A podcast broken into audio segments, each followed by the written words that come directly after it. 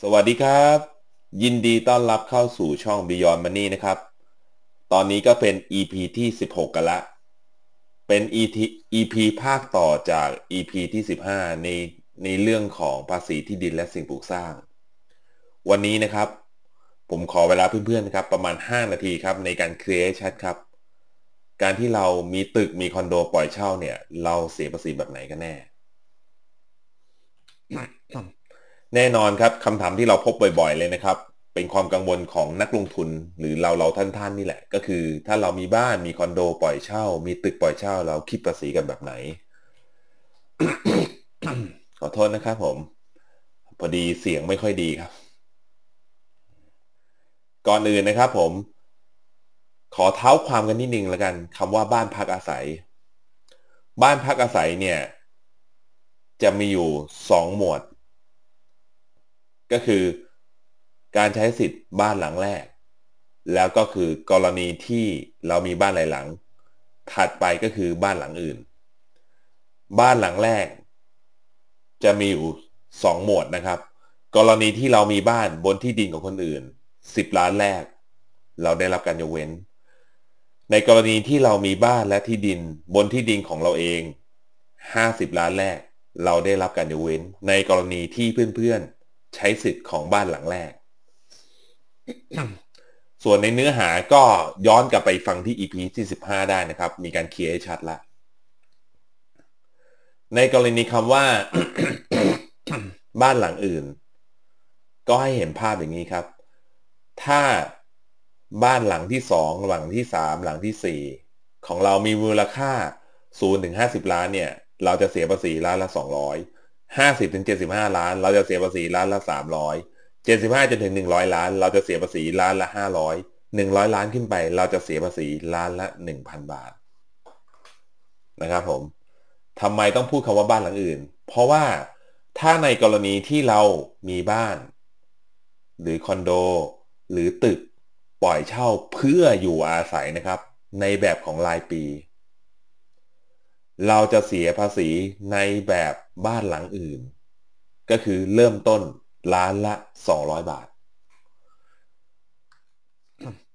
แต่ถ้าในกรณีที่เรามีบ้าน มีตึก อะ มีบ้านมีคอนโดก่อนแล้วกันนะครับ และเรามีการปล่อยเช่า ในแบบของรายวัน บนแพลตฟอร์มของ ยกตัวอย่างนะครับ Airbnb Agoda Booking.com อะไรประมาณอย่างนี้ ในลักษณะของการทำเชิงพาณิชย์ ไอ้บ้านหรือคอนโดจะตกเข้าสู่หมวดอื่นๆ ก็คือมูลค่าประเมินนะครับ0ถึง50ล้าน เราจะจ่ายล้านละ3,000 50ถึง200ล้าน เราจะจ่ายล้านละ 4,000 200ล้านจนถึง1,000ล้าน เราจะจ่ายล้านละ5,000แล้วก็1ล้าน1,000ล้านจนถึง5,000ล้านเราจ่ายล้านละ6,000 5,000ล้านบาทขึ้นไปจ่ายล้านละ7,000ยกตัวอย่างเช่น ผมมีคอนโดที่เป็นเอ่อมีคอนโดประมาณเอ่อสองห้องแล้วกันนะครับ ห้องแรกมูลค่าสามล้าน แล้วผมปล่อยเช่ารายวัน มันจะตกจะตกภาษีในเรื่องของอื่นๆ ราคาประเมินสามล้านบาท ล้านละสามพันก็คือจ่ายภาษีเก้าพันบาทครับ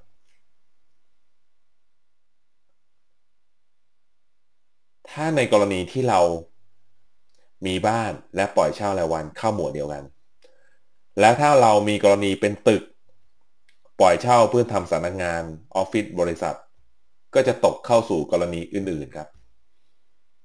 เช่นกันครับก็คือล้านละสามพันก็เป็นการเคลียร์ชั้นนะครับผม ในเรื่องของการจ่ายภาษี ในกรณีที่เรามีตึกมีคอนโดมีบ้านในการปล่อยเช่า ทวนนะครับ ถ้าเรามีการปล่อยเช่ารายปี ไม่ว่าจะเป็นบ้านตึกคอนโด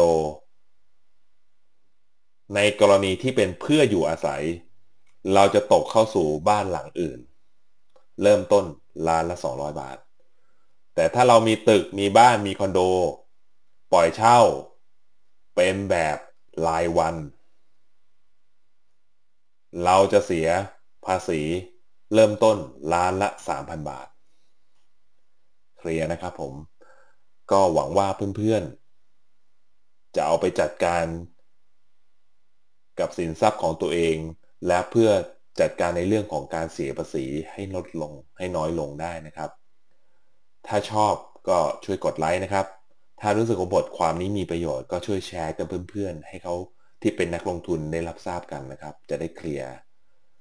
แล้วก็ในกรณีที่มีคำถามก็สามารถฝากคำถามไว้ใต้คลิปได้นะครับ ก็ขอบคุณมากครับ